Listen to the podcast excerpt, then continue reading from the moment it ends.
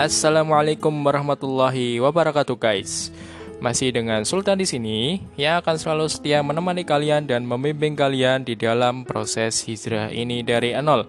Dan kalian juga harus setia sama aku dan Islam Podcast ini ya, Arase.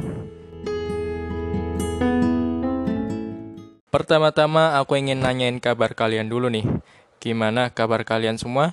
Mudah-mudahan kalian selalu diberikan kesehatan oleh Allah dan senantiasa di dalam perlindungannya.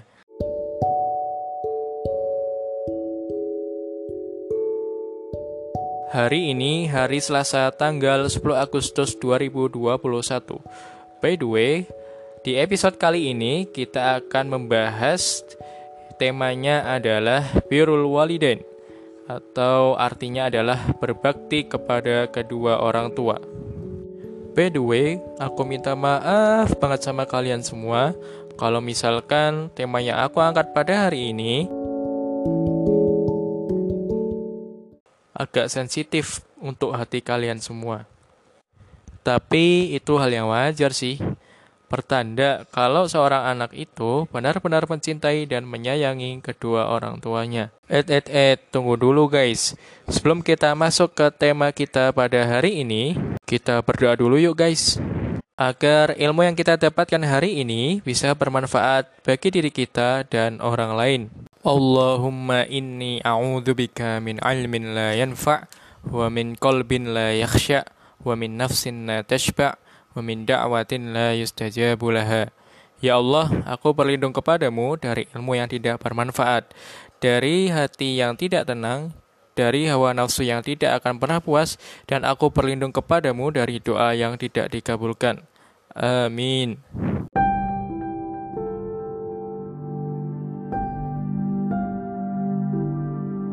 Coba deh guys, kita flashback lagi yuk. Ibumu adalah wanita yang hebat dan kuat. Buktinya, dia bisa mengandung kamu selama 9 bulan lamanya dan pastinya dia merasakan lelah dan kecapean. Tapi, apakah dia mengeluh?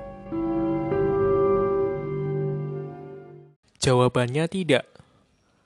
Karena ibulah satu-satunya wanita tersabar di dunia.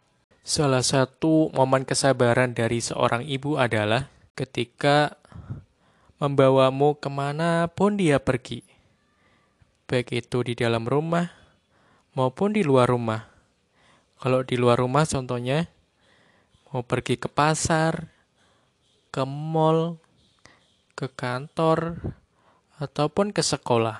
Apakah dengan dipikulnya beban tersebut, seorang ibu itu menganggap itu sebagai ujian? Enggak kok. Justru mereka itu menganggap ini adalah sebagai karunia dan keajaiban. Kalian pernah nggak sih nonton video di YouTube tentang detik-detik seorang ibu melahirkan anaknya? Videonya itu serem banget guys. Yang pertama, proses pertama nih ya, dibius dulu. Sampai benar-benar si ibu ini merasakan mati rasa, nggak ngerasain apa-apa. Yang kedua, Barulah habis itu dipelek perutnya. Dan yang terakhir, dijahit. Jadi rasa sakit ketika melahirkan itu berkali-kali lipat guys dibandingkan sunat. Ketika kamu dilahirkan di dunia ini, seketika rasa sakit yang selama ini seorang ibu alamin perlahan mulai menghilang dan digantikan oleh perasaan senang dan bahagia. Dan Perjuangan ibu kamu belum berhenti sampai di situ, karena dia harus menyusui kamu. Dan terkadang ibu kamu bangun di tengah malam. Gara-gara suara tangisanmu itu mau minta minum sama ibu kamu. Dan akhirnya ibu kamu ngasih ASI ke kamu, supaya kamu nggak kehausan lagi dan bisa tidur dengan nyenyak lagi. Nah,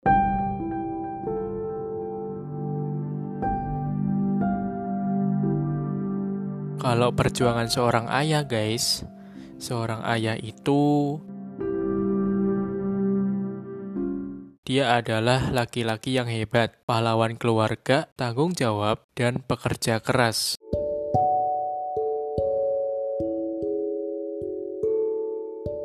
Kalian ingat gak sih dulu? Ada ibu, ada ayah, ada kamu lagi jalan-jalan di pasar malam. Terus pas lihat-lihat sekitar, tiba-tiba kamu ngelihat mainan dan kamu pengen banget membeli mainan itu. Terus kamu minta sama ayahmu, ya beliin ini ya, beliin itu ya. Pasti dibeliin kalau sama ayah mah. Oh iya guys, aku ada cerita nih. By the way, ini cerita diambil dari hadis sohih dari Abu Burda.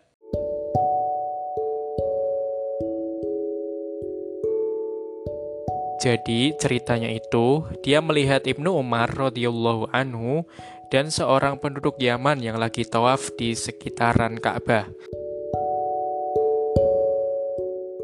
Sambil menggendong ibunya di belakangnya. Lalu orang itu bersenandung. Sesungguhnya diriku adalah tunggangan ibu yang sangat patuh. Apabila tunggangan yang lain itu lari, tapi aku tidak akan lari. Lalu orang itu berkata lagi guys, Wahai Ibnu Umar, apakah aku telah membalas budi kepadanya? Lalu Ibnu Umar radhiyallahu anhu pun menjawab, kamu belum membalas budinya walaupun setarik napas yang ia keluarkan ketika melahirkanmu. Nah, hikmah dari hadis ini guys adalah kita harus selalu setia, berbakti, menghormati, taat, dan patuh kepada kedua orang tua kita.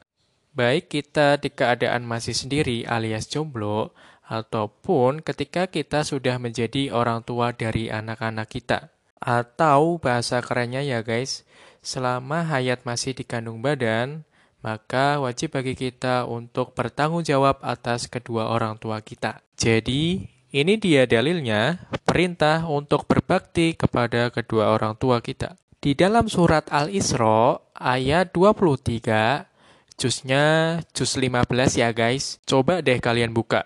Yang artinya, dan Tuhanmu telah memerintahkan agar kamu jangan menyembah selain dia dan hendaknya kamu berbuat baik kepada ibu bapakmu dengan sebaik-baiknya.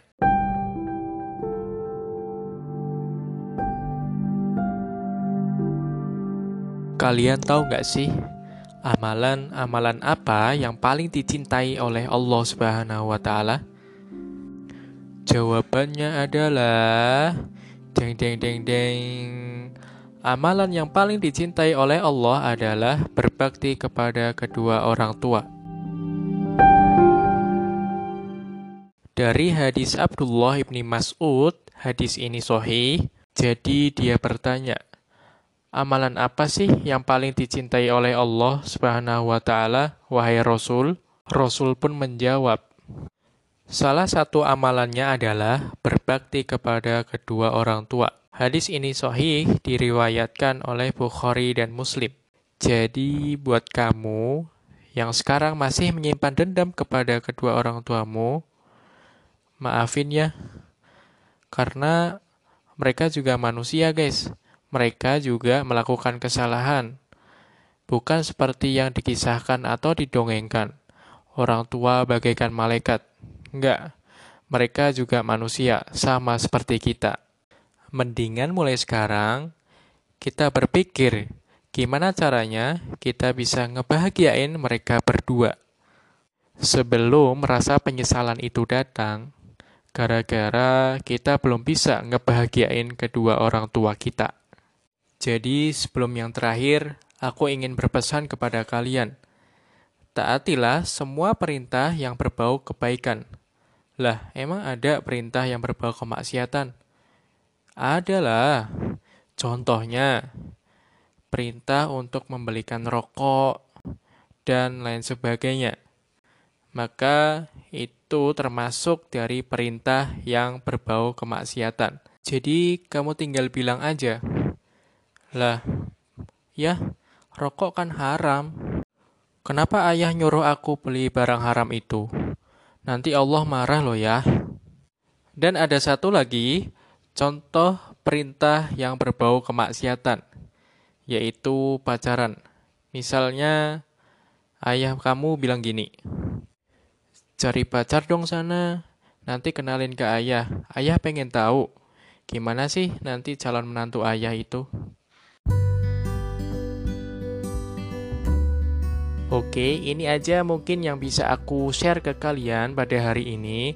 Mudah-mudahan apa yang kita dapatkan hari ini bisa bermanfaat bagi diri kita sendiri dan orang-orang sekitar kita. Amin. Jangan lupa follow dan share ke orang-orang terdekat kamu karena ada surga Firdaus sebagai hadiahnya. Enjoy with sunnah and bye.